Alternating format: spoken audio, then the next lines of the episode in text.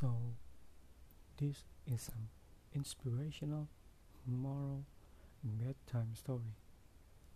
And the title is The Potato, the Egg, and the Coffee Beans. And this is the story. A boy named John was upset. His father found him crying. When his father asked John why he was crying, he said that he had a lot of problems in his life.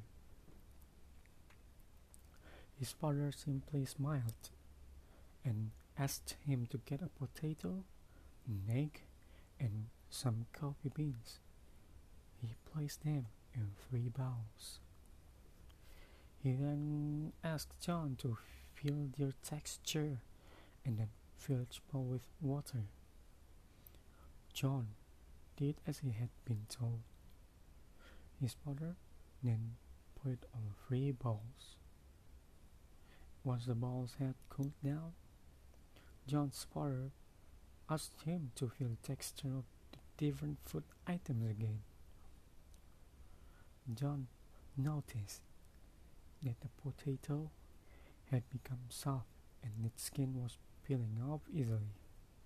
The egg had become harder and tougher.